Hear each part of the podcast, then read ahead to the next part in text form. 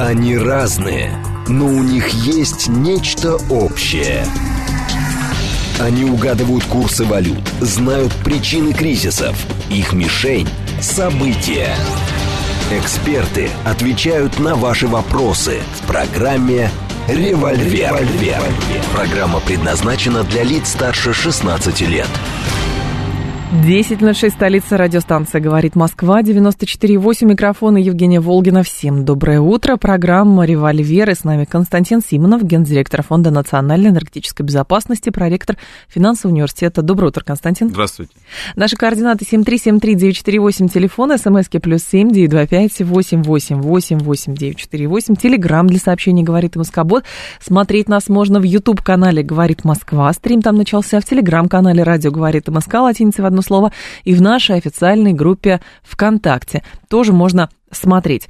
Про э, нефть, газ и про энергетику весь этот час будем говорить, но, наверное, начнем с прецедента, э, польского прецедента, а именно, сейчас даже вам конкретно зачитаю, в чем там соль. А соль в том, что Польша изъяла долю «Газпрома» в операторе польской части газопровода «Ямал-Европа». А так можно было? Просто взять и сказать, это теперь наше? Хороший вопрос. На самом деле, действительно, мы сталкиваемся сейчас с формированием новых прецедентов, причем они идут один за другим. Вот вы начали со свежей новости про Польшу, которая буквально вчера вечером произошла, а в конце прошлой недели была новость про Германию. Они абсолютно одного порядка и, как видите, следуют одна за другой. Я имею в виду новости про Германию и про Брюссель. Буквально в пятницу Европейская комиссия приняла решение о выделении Германии субсидии чуть более двести миллионов евро на получение, на национализацию, субсидии на национализацию бывшей дочки «Газпром», компания, которая называлась «Газпром Германия», сейчас она переименована там в красивое название Security Energy for Europe. Соответственно, но деньги, конечно, эти не «Газпрому» пойдут, а самой Германии на мероприятие по, так скажем, продлению деятельности этой компании. Uh-huh. То есть Брюссель выдал грант на национализацию собственности «Газпрома». Причем действительно кажется, что ничего не поменялось, с одной стороны. Почему? Потому что, я напомню, что внешнее управление, скажем, над «Газпром Германия», ну, там сам «Газпром» отказался потом от имени своего, чтобы это имя не использовало в украденной собственности, поэтому ее там переименовали, но, тем не менее, действительно, собственность была украдена. Но и, и, и произошло это не сейчас, то есть тут вот действительно важно, что мы, мы переходим к следующему этапу оформления этой истории, потому как что... это юридически, да, да, юридического оформить. Оформления. Как, собственно, недавно Урсула фон дер Ляйен сказала, что нам надо подумать о том, как юридически оформить изъятие вот тех самых триста пятьдесят миллиардов долларов замороженных наших активов, потому что, собственно, все туда идет, к этому идет. Но тренируются на кошечках, соответственно, сейчас отрабатывается алгоритм юридического оправдания воровства собственности энергетической в Европейском Союзе. То же самое с Польшей. Я напомню, что у «Газпрома» в Польше был достаточно большой кусок доли, сорок восемь процентов в, в польском участке газопровода «Ямал-Европа». Mm-hmm. Вот эта yeah. компания «Европолгаз», она управляет, соответственно, польским участком газопровода. Польша уже весной заморозила этот актив, так же, как Германия. Ну, в случае с Польшей он действительно заморожен, потому что «Газпром» прекратил поставки по украденной собственности. Ну, то есть, собственно, украли трубу, соответственно, поставок нет. В случае с Германией они весной национализировали компанию «Газпром Германия», которая является оператором как подземных хранилищ в Германии, так и нескольких торговых домов, как в Германии, так и в Европейском Союзе. «Газпром» тоже остановил поставки этим торговым домам, ну, а подземными хранилищами Германия начала спокойно себе управлять. Но тоже интересно, вот, очень часто европейцы, я просто помню обсуждение именно весны-лета, когда, например, говоришь, что национализирована в Европе собственность «Газпрома», обычно они повправляли всегда, я просто это запомнил, что Понимаете, не надо говорить национализировано. Нет. А как? Она заморожена. А-а-а. То есть в этом плане они пытались показать, что все-таки они... Не ну, экспроприировали ее, да. Они работают по правилам, вот просто, ну, возникла вот эта ситуация, свою, мы заморозили, но нет, мы все-таки цивилизованные люди, у нас есть какие-то правила, мы ее, собственно, не украли, это подчеркивалось, действительно. Вот сейчас сложнее будет это подчеркивать, потому что понятно, к чему дело шло, то есть временное управление сначала стало бессрочным, я просто помню, вот как ситуация в Германии развивалась, сначала они ввели временный, подчеркивали, что это временно, потом... Тихо приняли решение, что временное управление без срока временности, то есть оно бессрочным стало. Теперь просто вот получили грант на то, чтобы юридически оформить воровство этой собственности. Польша, увидев, что делается у соседей, думает, ну что ж, мы что, значит, хуже, буквально, что да, прошло несколько дней, и Польша тоже заявляет, мы тоже это берем себе. Вопрос только в том, что Польша будет делать с этой трубой. Ну ладно, это, это следующий момент. А важно, что действительно собственность, собственность сейчас воруется и делается это открыто, и юридически это все оформляется вот в такие как бы решения. Да, а мы, мы забрали, да, мы забрали. Да, мы забрали, собственно. Вот, вот теперь э, такого рода вещи. На самом деле... Я считаю, что ситуация очень серьезная. Почему? Потому что вопрос не только в том, что у нас украли собственность. Вопрос в том, что мы часто говорим про разрушение правил игры, это стало общим местом, но ведь это так и есть. Вот формируются достаточно опасные прецеденты, которые позволяют сделать вывод, что действительно никаких экономических правил игры нет, собственность твоя не защищена, потому что раньше... Западные страны, они предлагали очень простую картинку для нас, там, для монархии э, Персидского залива, что, ребята, вот у вас там пока все еще не отладилось, не отстроилось, а у нас уже веками и право собственности, и арбитражный суд. Вы там деньги зарабатываете, а везите их к нам. Покупайте здесь активы, и вы получите все блага западной цивилизации. А теперь выясняется, что при любой возможности собственность может быть изъята, арестована, украдена. И всему этому легко найти обоснование, потому что когда тебе делают вид и говорят, нет, ну это же другое, мы же говорили... про то, что все-таки вот по одни правила, но вы-то их нарушили, и к вам эти правила не применяются. И вот, конечно, страны смотрят на всю эту историю и думают, так, хорошо, сегодня, я имею в виду не нас, а другие государства, сегодня это к русским применили, а завтра кому это применят, потому что это же все идет вот вместе, и механизмы изъятия собственности, и механизмы, те же, которые мы долго обсуждали, того же предельного потолка цен. Это же все разрушает правила игры, когда просто вот ты играешь по правилам, причем тебе эти правила написали те же самые люди и говорят, вот так, тебе нравится? Ну, вроде да, вроде все угу. там по-честному. Играешь, играешь год, два, десять, а потом тебе говорят, слушай, значит, а ты, оказывается, плохой? Нет, вот с завтрашнего дня все поменялось. Вот мы тебе другие правила написали, значит, если тебе раньше говорили, что торгуешь по рыночным ценам, тебе говорят, ну, мы ввели потолок. А с чего вы его ввели? Но с того ввели, что нам не нравится ну, сейчас цена. Ну, кто сильный, тот и может. Вот. Это же демонстрация вот, силы. Вот, вот, вот и ввели. Вот. И вот здесь действительно там сегодня арестовали собственность. Завтра начнут, естественно, юридическое оформление, изъятие э, арестованных резервов, которые тоже станут уже не арестованными, а украденными. У нас, я думаю, уже иллюзий нет, что, конечно, мы их, я прекрасно понимаю, что мы их не вернем, но вот процесс юридического оформления, он достаточно важен, потому что на это смотрим, еще раз повторяю, не только мы, на это смотрят там Саудиты, Катар, другие государства. Потому что если вы сейчас голосуете за прецедент, там, что вы это изъяли, ну, завтра этот это прилетит вам в лоб бумерангом, потому что начнется совершенно неконтролируемый э, процесс.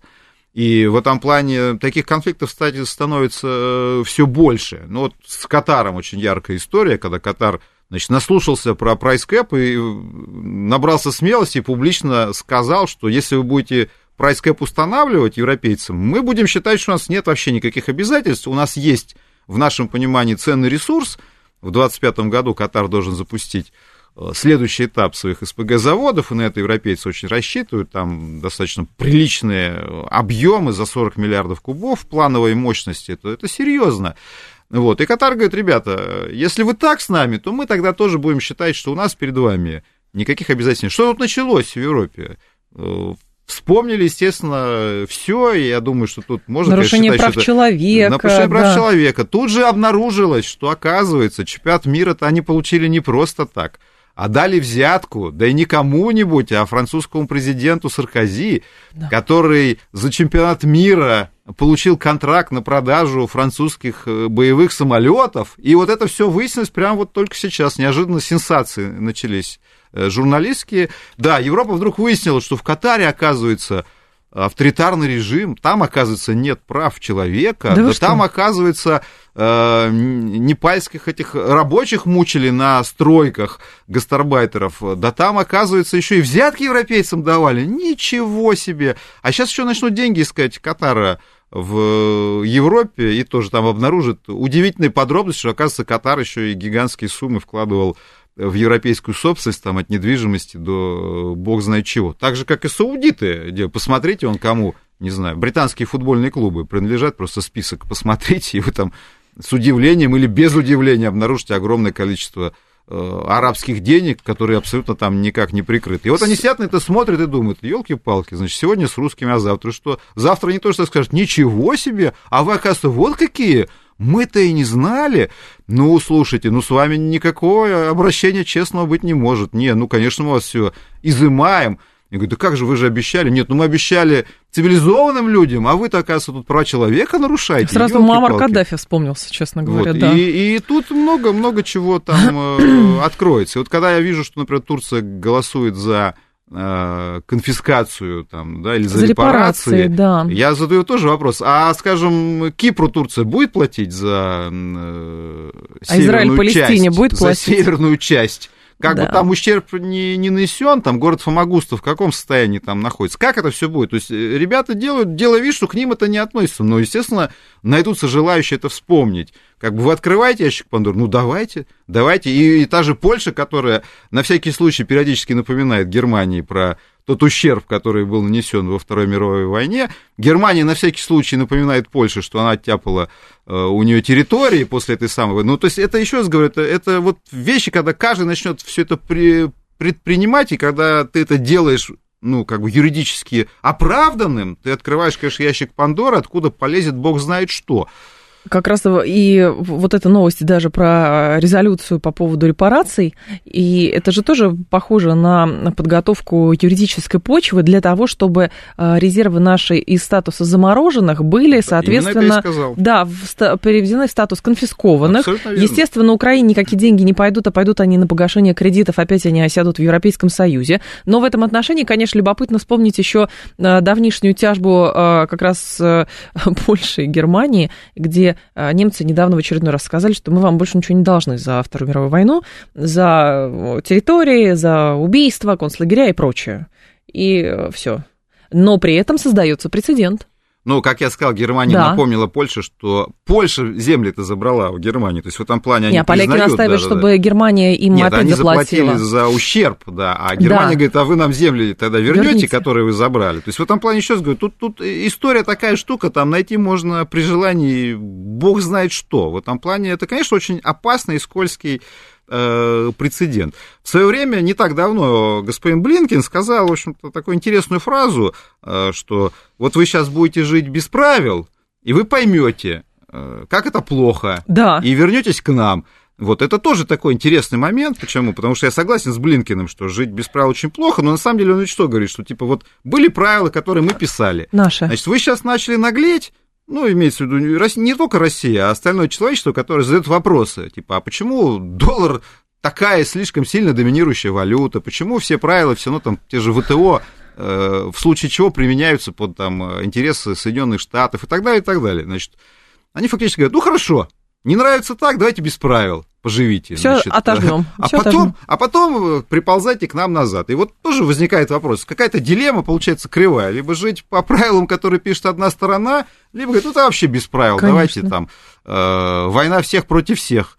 Как у Гоббса, поместить нас в естественное состояние войны всех против всех. Но тоже, конечно, кривая схема. Поэтому в идеале, конечно, нужно думать о том, как написать новые правила, более, более справедливо, хотя я понимаю, что звучит это сейчас немножко идеалистически. Mm-hmm. По ценам на газ. Любопытно, вчера опять были данные, что цены начали расти, по-моему, на бирже они там на одиннадцать процентов европейские подскочили, хотя в то же время сейчас европейцы выдают статистику, что польские хранилища заполнены там на девяносто девять целых девять десятых процента, а немецкие хранилища на девяносто восемь целых три десятых процента. То есть, иными словами, они говорят, мы к зиме готовы, и, соответственно, нам ничего не страшно.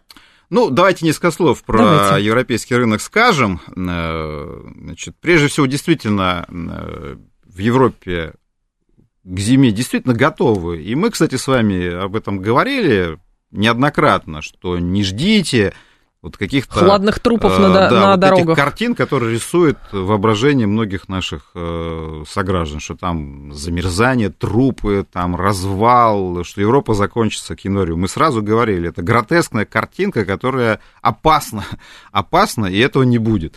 Вот. И в этом плане еще и плюс погода, конечно, европейцам достаточно сильно помогает. Вы видите, что до сих пор там климатические Тепло. нормы превышены там, не просто на градус два, там, на десять градусов. Это, это в общем-то, достаточно яркий, яркий момент. Вот. И э, да, но вопрос-то в чем? Вопрос в том, что э, Европейская комиссия подает эту историю как случившуюся победу. То есть они достаточно грамотно пытаются продемонстрировать выигрышные стороны и сделать вид, что нет никаких проблем, которые в реальности есть. Вот они действительно говорят, смотрите, значит, нам обещали, и в этом плане вот то, что мы все говорили про замерзание, играет, конечно, на самом деле контрастно против нас. Нам говорят, вот они все время говорят, мы замерзли. А где мы замерзли? А мы не замерзли. Хранилища у нас заполнены. Очередь даже есть там на некоторые терминалы из танкеров. Цены падают. И вот это тоже очень интересный тезис. На самом деле цены, это спекулятивные цены. Биржевые цены, вот вы смотрите цены на, обычно на ТТФе, это хаб, где торгуются фьючерсы на месяц вперед, то есть это декабрьские фьючерсы, которые отражают, на самом деле, с одной стороны, спекулятивные моменты. В этом плане, скажем, в пятницу цена падала, в понедельник она может расти. И, кстати, там колебания могут действительно составлять десять туда, десять сюда. И в этом плане, я считаю, вообще-то неправильно, когда вы смотрите сегодняшние колебания, из этого делаете выводы. Но часто так и происходит. То есть евро... европейцы также поступают там, в Брюсселе. Когда они видят, что цена упала, там, они тоже говорят, цена упала там, на десять процентов. Это еще раз говорит о том, что мы молодцы. На самом деле, посмотрите все равно, какие цены держатся на ТТФ, на фьючерсы. Цены, на самом деле, опять же, это вопрос интерпретации. Когда цена, допустим, в тысячу долларов, ну, она вот в пятницу там была, тысяча пятьдесят, в четверг было тысяча двести пятьдесят, то есть в этом плане колебания есть. Но, допустим, возьмем даже тысячу долларов. Они говорят, смотрите, какая низкая цена. Опять же, а как низкая? Ну, летом, они говорят, летом пики были две, три тысячи долларов, а теперь всего тысяча. Как мы классно поработали. Да. Это одна сторона. Я, конечно, говорю, слушайте, подождите, подождите. А еще даже год назад, когда уже все начиналось, а два года назад, когда еще ничего не начиналось... Что с ценами было? Сколько стоил газ? Когда это тысяча долларов стало сверхнизкой? Да это безумная цена. Два года назад, скажи кому в Европе, да даже год назад еще, в ноябре прошлого года, что цена будет тысяча, да все бы сказали, что это безумие. А это оружие Путина, они говорят. А это реальность. И то есть теперь, понимаете, вот кривая, открываю такое зеркало. То есть как сделать человека счастливым? Сделай ему хуже, а потом как было. Но еще как было-то не сделали. И европейцы, они, в принципе, довольны. Говорят, слушайте, так уже, ну, ужас, ну, не ужас, ужас, ужас. Ну, да, вроде бы все не так грустно. На самом деле, действительно, ситуация... Да, у Европы есть жирок, у нее есть возможность имитировать деньги, у нее есть возможность брать взаймы. И все это может подаваться. Ну, слушайте, ну вот план, который Германия недавно озвучила, это девяносто один миллиард евро на субсидирование. девяносто один миллиард на следующий год запланировано уже субсидий. Компания Юнипер публикует отчетность, которую национализировали. Пишет, сорок миллиардов у меня убытков, сорок миллиардов убытков у энергетической компании. Ну, как посмотрите, долг европейской зоны. То есть понятно, что все, все, все эти решения просто там покупаются за счет будущего. И, и в том числе вот эти безумные цены, они субсидируют, и э, все, все, это, все это съеденное будущее, и умные европейские чиновники и бизнесмены все это прекрасно понимают. Но пока, поскольку проблем вроде бы как вот в таком виде ярком не, не так сильно они проявляются, это можно выдавать за э, какие-то относительные успехи. Но еще раз повторяю, то есть вот то, что газ есть физически, это так, при этом газ физически очень дорогой, за него приходится платить, часть этих плат берут на себя бюджеты стран, которые продолжают влезать в долги. Естественно, в разных странах все это выглядит по-разному, безусловно. В Германии одна история экономическая, там, в странах Восточной Европы совершенно другая экономическая история. И самое интересное все равно наступит следующей зимой. Почему? Потому что все-таки этой зимой в первом полугодии российский газ активно присутствовал на европейском рынке, и вот в той статистике, когда там говорят, что хранилища э, там и, и Польши, и, и Франции, и Германии заполнены очень действительно хорошо, там есть и российский газ, о чем, естественно, предпочитают не говорить. А вот в следующем году э, ситуация будет иной, к сожалению, огромному, потому что Европа, как известно, продолжает брать очень ограниченное число российского газа. Самое главное, на рынке в следующем году не ожидается ввода в действие новых эс пэ гэ терминалов. Угу. Они ожидаются в двадцать четвёртом, двадцать пятом году, но в двадцать третьем году их просто, их даже на бумаге нет. То есть это невозможно построить, как хрустальный мост сзади. Сколько там Китай будет выкупать? Что же есть такая теория, что сейчас начнется зима, Азия начнет забирать uh-huh. эс пэ гэ, потому что на самом деле, вот когда Европейский Союз, вот он опубликовал статистику, что Соединенные Штаты увеличили поставки уже там почти на пятьдесят миллиардов в этом году в Европу. Но если вы посмотрите статистику производства эс пэ гэ, рост производства в этом году будет в два раза меньше, чем увеличение поставок в Европу. Как же это чудо произошло? Да, произошло очень просто, потому что в Азии по таким ценам газ был не нужен, и они перепродавали с удовольствием в Европу, потому что у них были лишние объемы. Европа плюс еще скупила весь незаконтрактованный газ, отпылесосила рынок, заплатив эти безумные цены. А в следующем году пылесосить будет нечего. В этом плане будет все гораздо веселее. Но еще раз говорю, сейчас такое время, когда мы думаем, к сожалению, у нас горизонт такой обычно на, на неделю или месяц вперед. А День прожили, слава год? Богу, да. да День ну, прожили. Примерно так, да. Примерно Но так. Про эс пэ гэ, кстати, интересно, что у нас посол, посол России в Японии Михаил Галузин в интервью российским журналистам бравурно заявляет, что дополнительные два миллиона тонн сжиженного природного газа с проекта «Арктик-СПГ-два» должны поступить в Японию в следующем году. Ну, этот проект реализуется компанией «Новатэк» и рядом иностранных партнеров. Проекты эс пэ гэ российские, как известно, попали под технологические санкции. Вот. Официально компания «Новатэк» заявляет, что она не переносит срок запуска своих эс пэ гэ проектов, поэтому посол берет как бы график, да. где сказано, что в двадцать третьем году первая очередь проекта «Арктик-СПГ-два» должна заработать. Но не факт, что... А, но да. там есть вопросы, там, потому что, ну, там, например, нужны были э, турбины американские. Ну, они делаются в Италии, но принадлежат Новопиньоне, завод американцам. Американские, американцы ввели санкции, соответственно, там нужны новые технические решения, которые сейчас там пытаются турки сделать, то есть там вопрос с энергообеспечением этого объекта. Поэтому получится нет, честно говоря, большой, большой вопрос. Вот, планы, планы остаются. Вот, там, вот кстати, вы, вы, в общем, интересное замечание сделали в том плане, что действительно, на самом деле, единственный один из немногих терминалов, который запланирован на двадцать третий год, это российский терминал, это правда. Вот, у меня просто, честно говоря, есть ну, некоторые сомнения, что он будет в двадцать третьем именно году запущен. Но это правда, да, вот мы, мы планируем. А в Америке новых терминалов, например, на двадцать третий год просто нет на бумаге даже. Константин Симонов с нами, гендиректор Фонда национальной энергетической безопасности, проректор финансового университета. Новости и продолжим. Они разные, но у них есть нечто общее. Они угадывают курсы валют, знают причины кризисов, их мишень – события. Эксперты отвечают на ваши вопросы в программе «Револьвер». десять тридцать пять, столица, программа «Револьвер», у микрофона Евгения Волгина. Продолжаем. Константин Симонов с нами, генеральный директор Фонда национальной энергетической безопасности, проректор финансового университета. Стрим в Ютубе тоже продолжается, канал «Говорит Москва», пожалуйста, подключайтесь.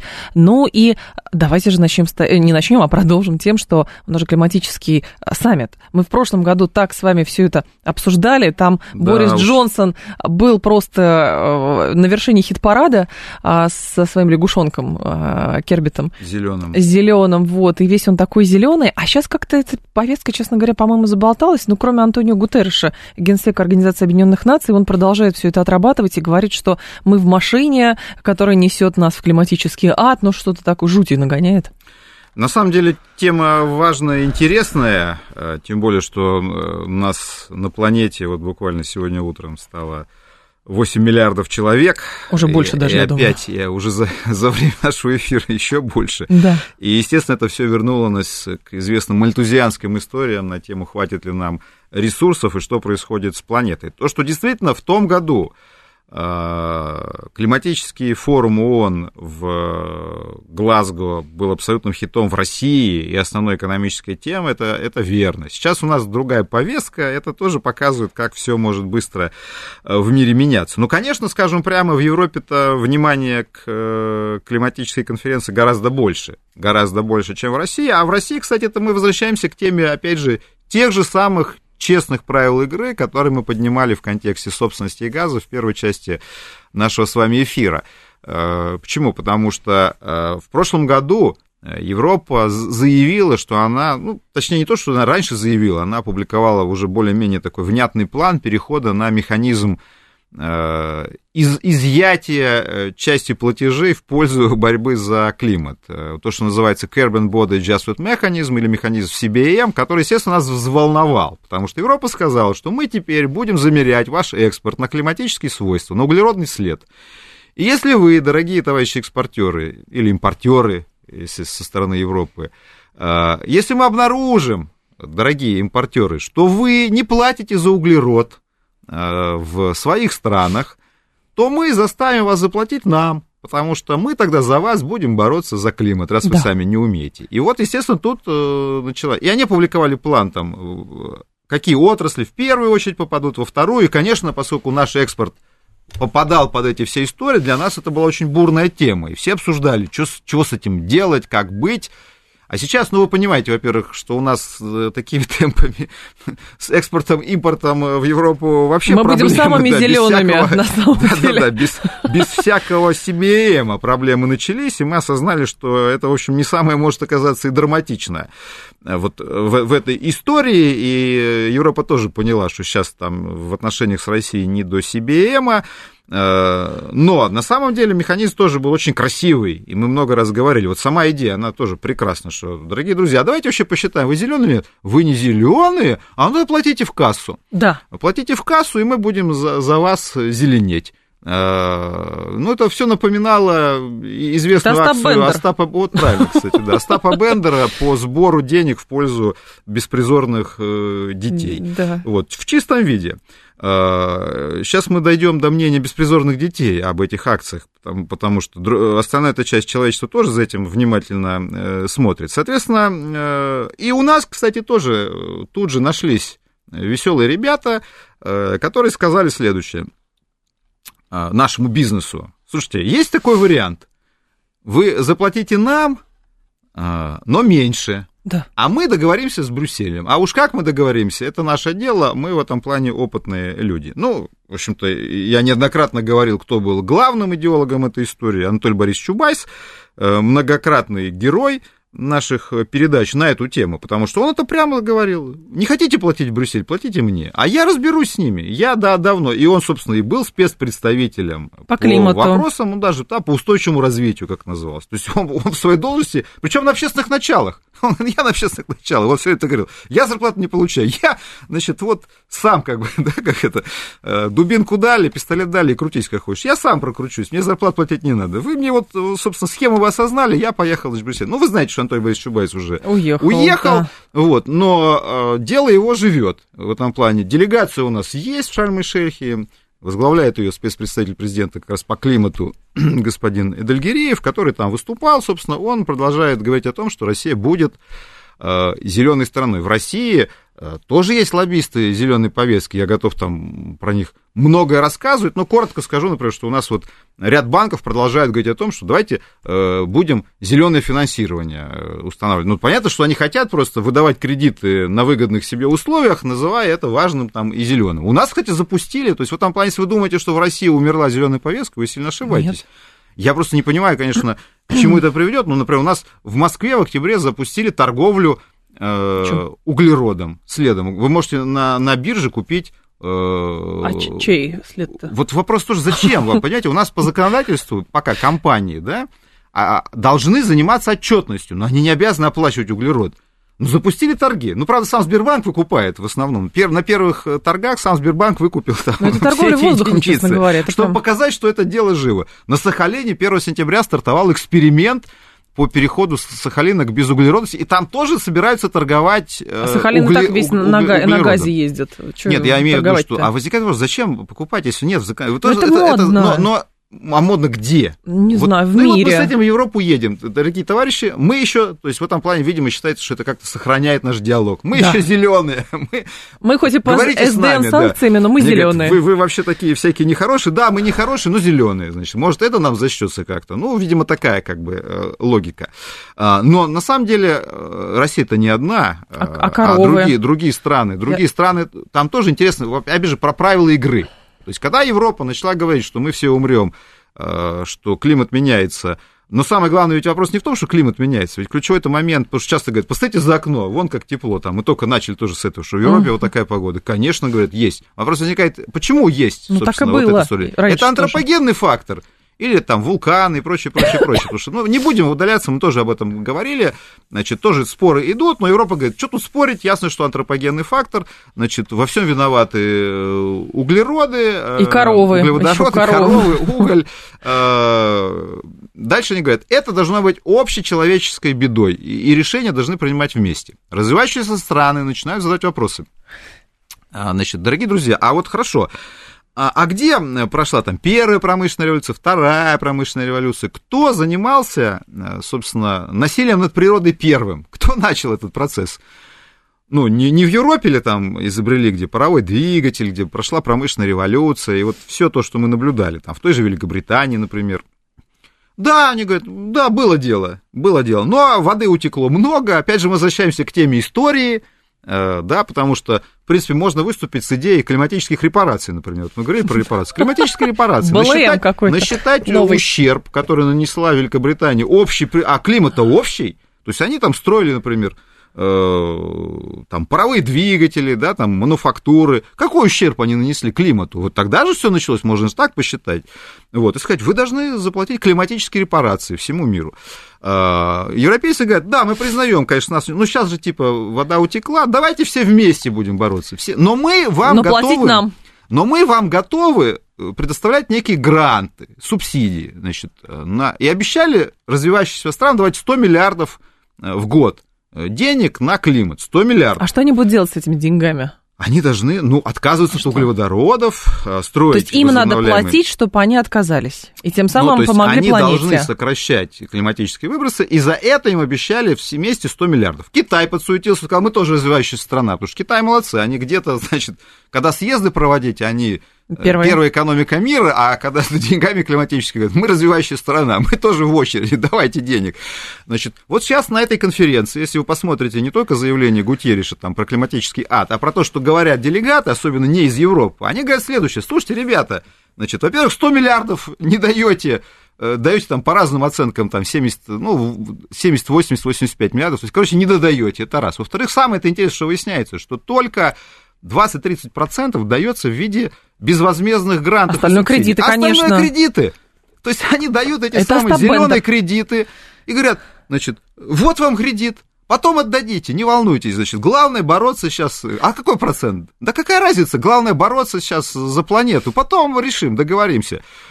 И они говорят, слушайте, так что происходит-то, значит, деньги нам не даете, даете кредиты, мы опять влезаем в долги, а на эти деньги что нам предлагают делать? Покупать оборудование, которое делают те же самые там европейские схема. компании. Это схема. Молодцы, молодцы. И вот, собственно, они, естественно, эту, эту историю активно продвигают. Ну и, конечно, в этом плане, как и прошлый, кстати, саммит, там планировали...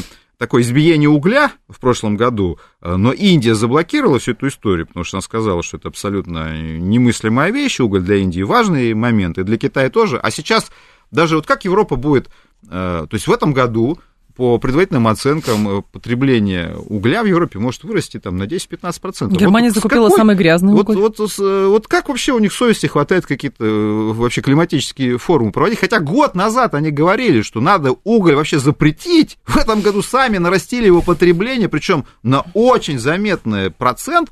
И на голубом глазу говорят, нет, все равно надо... Что говорят в Европе? Говорят, почему вы наращиваете потребление угля? Ну, это временно, мы Нет, же должны Россию наказать. Это временно, но вообще мы будем суперзелеными, мы курс свой не отменяем.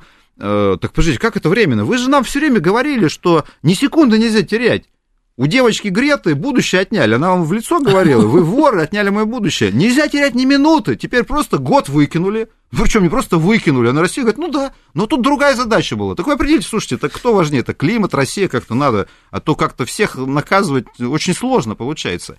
И в этом плане, конечно, вот в нынешнем году, естественно, э, так как-то, ну, атмосфера не очень в этом плане, не очень комплиментарна для, для сторонников зеленого проекта, но тем не менее они продолжают, то есть две недели вот будут, ну, неделя уже почти закончилась, две недели будут заседать. Делом вот, заняты и, люди. И дальше, да, будут рассказывать, что надо еще больше увеличить там, финансирование зеленых проектов, быть более зелеными. Вот. Но, наверное, уже таких вот эмоциональных выступлений, как Бориса Джонсона, да и Борис Джонсон уже изгнан, как известно, так что, ну, кто-нибудь там что-нибудь зажжет, наверное. Но у них, правда, главная тема переговоров по климату – это африканский континент и проблема потребностей развивающихся стран. Ну, мы и сказали об этом, да. Потому что Африка говорит, деньги давайте, они... говорят, берите кредиты, а там другое. Покупайте это другое. Оборудование. На самом деле. Здесь, правда, интересно еще как раз про деньги, про кредиты и про вот борьбу за все хорошее против всего плохого. Помните историю программы «Ковакс», которая тихо провалилась? Не, Когда не европейцы помню. Обещали, на не уровне ООН приняли, что развива... развитые страны, у которых есть вакцины от коронавируса, а, должны вакцины. снабжать страны, которые нуждаются в этом. Африканские страны, там, бедные латиноамериканские страны. И где эта программа, программа провалилась, они говорят, нам самим нужны были эти вакцины. Поэтому, ну, это про новые деньги, мне кажется, исключительно. Это не про борьбу с, с климатом.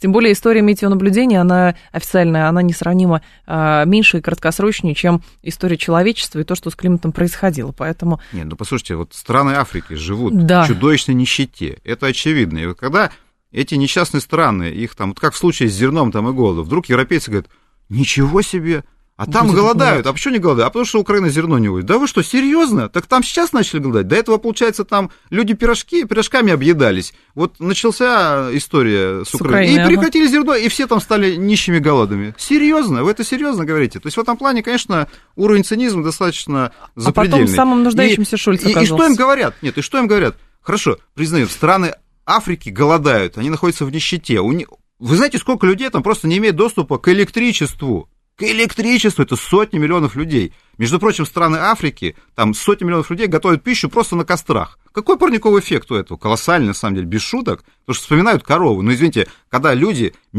не просто там, еще раз повторяю, сотни миллионов людей в Африке готовят еду на кострах. Парниковый эффект колоссальный от этого.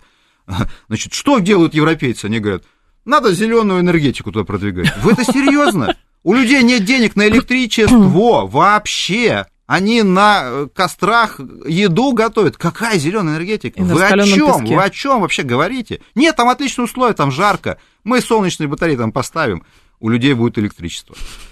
Ну ладно, молодцы. Ну, как бы. Ну, ну все же все понимают прекрасно. Но понятно, что руководство этих стран говорит: берите кредиты зеленые. Кредиты зеленые, там там, разворуйте половину, там, может, одну батарею там поставите солнечную, мы потом это пропиарим. Вот и все. В этом плане все предельно цинично, и, в общем, много раз мы это проходили. Но крышечки надо собирать, чтобы планете помочь. Ну, примерно это. так, да, примерно так. Простите. Давайте про нефть еще поговорим, у нас есть десять минут. Во-первых, ОПЕК зафиксировала очевидный переход от дефицита к профициту на рынке нефти, и при этом санкции Европейского Союза, два сюжета, они должны изменить расчет стоимости Юралса, потому что вступление в силу эмбарго на российскую нефть в декабре заставило, ну, например, одну из агентств кардинально пересмотреть методику оценки стоимости Юралса, исходя из которой правительство России ежемесячно взимает нефтяные налоги. Интересный сюжет. Ну, может, действительно, вот с него и начнем, потому что если мы там сейчас начнем про профицит нефти, мы все десять минут съедим. А на самом деле тут вопрос-то такой, что, напомню, пятого декабря приближается час X очередной, когда шестой и восьмой пакеты санкций европейских вступят, и весь мир, конечно, ждет, чего и как будет, но это на самом деле отдельная тема. У нас еще один эфир будет до пятого декабря, я думаю, что мы, конечно, поподробнее да. посмотрим, как мир подходит к этому интересному рубежу. Вот что там будет с профицитом, с дефицитом. На этой неделе, кстати, не только двадцатка собирается, но и очередная будет министерская встреча ОПЕК+. Они будут решать, соответственно, чего делать опять с квотами. Ну, они и так уже, как известно, ноябрь два миллиона убрали, так что тут про профицит, я думаю, пока э, говорить все-таки рановато, особенно про устойчивый профицит. Посмотрим, чего там будет. Пока отмечу только, что до пятого декабря остается меньше месяца, и самое любопытное заключается в том, что рассказали много историй, что такое потолок цен, как, чего, как, но не сказали одного, а сколько, сколько нефть должна стоить. Это самое, конечно, удивительное, что в этом есть. То есть все рассказали, кроме одной детали, а как сколько, бы, а сколько потолок-то, как бы, сколько он должен стоить? И вот, понимаете, перевозчик спрашивает: хорошо, ты должен торговать по потолку, а сколько? Ты должен вписаться в потолок. А во сколько должен? А ему нужно сейчас уже формировать отгрузку, потому что мы уже говорили, что судно с Балтики в Сингапур плывет полтора месяца. И полтора месяца уже не остается. Американцы поэтому продлили января, до девятнадцатого января. Но европейцы пока этого не сделали. Так потолок сколько? Ты должен списаться. Сколько? Рост мы ждем, потолка? Мы, мы ждем. Объясните. Но пока не приняли. Ждут, что Соединенные Штаты скажут. Они, они тоже не могут определиться, ничего, кстати, не говорят. Вот. Но что касается, что касается вот этой новости на тему того, что формула сейчас формула будет меняться. На самом деле тема интересная. Тема интересная. Она интересна не только самой формулой. Она интересна вообще в целом, как у нас решения принимаются в правительство нефтегазовом комплексе на основании каких данных. Да? Вот вы сказали, там неназванное агентство. Аргус. Агентство Аргус. Аргус, да. То есть иностранное агентство дает данные относительно котировок российской нефти. На основании этих данных российское правительство определяет размер, в том числе пошлин на нефть и нефтепродукты. То есть э, оцените масштаб. Э, то есть, и это тоже происходит годами. Мы встроены в мировую экономику. Иностранное агентство «Аргус» дает котировки, на основании которых Минфин определяет размер пошлин. Э, и так происходило всегда. Если вы откроете... Ну, вот в последнее время все больше засекречивается, да, то есть данных становится все меньше, угу. и доходит дело там до таких уже анекдотичных вещей. Вот опубликовали данные, что потребление электроэнергии в России упало. Но Совет рынка закрыли. Тут же засекретил их, да. как бы. Как бы это вообще не государство. Говорит, чего, чего вы? Так вы уже опубликовали. На всякий случай испугались сами того, что рассказали, тут же засекретили. Про дрона Шрёдингера не будем говорить. Ёлки-палки. Да, то же самое. Ну, хорошо, хорошо, значит, засекретили. Вот сейчас бюджетный процесс. Значит, обычно есть такой документ, там, основа бюджет налога и кредитно-денежной там, тарифной политики. Очень интересный документ. В этом году не могу его найти на сайте Минфина, может быть, тоже засекретен. Но в прошлом году он там был, я его читал от и до, э, очень подробный, толстый документ. Меня поразило, что в нем. Что там вот, да, там просто в контексте налогов тема, которая волнует, и меня волнует, как э, человек, который занимается нефтегазом. Ну, естественно, там вопрос возникал по налогам. Меня поразило, что там вот Минфин пишет про налоговую нагрузку в нефтянке и в соседних отраслях, а цифры дает на основании там Блумберга, там, Томпсон Рейтерса, то есть у меня возникает вопрос, так налоговую нагрузку Минфин считает по Блумбергу, ну там так, просто вот в статистике написано, источник там, Блумберг, ну здорово, конечно, молодцы, я к чему говорю, к тому, что у нас вообще интересно, вот получается, что даже на уровне правительства информация берется из иностранных агентств, И, кстати, вот эта тема, которую весной-летом поднимали, а вот, например, консалтинг иностранный, он как бы... Что с ним произошло? Нам говорят, он, он стал российским, это уже другие люди. Как бы, как, ну, было там агентство Кей Пи Эм Джи, оно больше, ну, условно говоря, да, их много. Там, они да? ушли. Они, они типа ушли, вот, а стали российские там ООО, назвались да, по-другому. Значит, и возникает вопрос, а это кто? Это те же люди, да, те же, но они совсем другие. Это те же люди, но они уже совсем другие. Они не общаются с своими, не, вообще не общаются, ни что. Тем они, запрещено. Да, они телефоны удалили, э, вообще нет, электронные почты удалили, не общаются, нет. Они, то есть, были раньше их хозяевами и собственниками, ну и все, прекратили. Это другие люди, они там все. Ну, вы за дураков-то кого, вот правда, держите. Э, но это же происходит. Так в этом плане, понимаете, если вы интеллектуально потребляете вторичный продукт, ну, как вы собираетесь переигрывать людей, которые вам угу. подсовывают интеллектуальные вещи? Но если вы котировки берете и из Аргуса, это значит, что вы признаете, что Аргус, по крайней мере, знает, сколько и почем вы, вы перевозите, а вы не знаете. Конечно. Это же, это же парадокс, это же парадокс. Вот, но э, там отдельный сюжет, связанный с э, налогами, да, потому что там, соответственно, сейчас... вот эти там котировки Си Ай Эф, Эф О Пи, то есть в этом плане вопрос возникает в том, что, ну, вы знаете, это два, два типа ценообразования, угу. вопрос, кто, кто берет на себя риски перевозки, страхования, то есть продавец или покупатель нефти, отсюда вот эти два параметра, да, то есть, соответственно, ФОП – это система, когда free on board, когда покупатель на себя эти риски берет, Си Ай Эф, соответственно, когда продавец. Вот. Понятно, что в нынешней ситуации приближающегося восьмого пакета основные риски будет брать на себя продавец. Продавец. То есть российская вертикально интегрированная нефтяная компания. В этом плане, я думаю, что им налоги будут считать по котировкам Аргуса. То есть вы понимаете, да, тут, тут возникает такая серьезная неопределенность. То есть как считать, вот почем эта нефть продается? Вот наступает пятое декабря.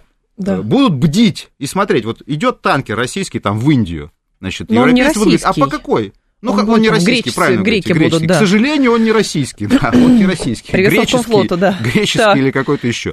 Значит, и Брюссель говорит, а сколько у вас там нефть стоит в этом танкере? Ну, понятно, что российский продавец заинтересован в том, чтобы греческий перевозчик мог оправдаться перед Брюсселем и показать там эту стоимость.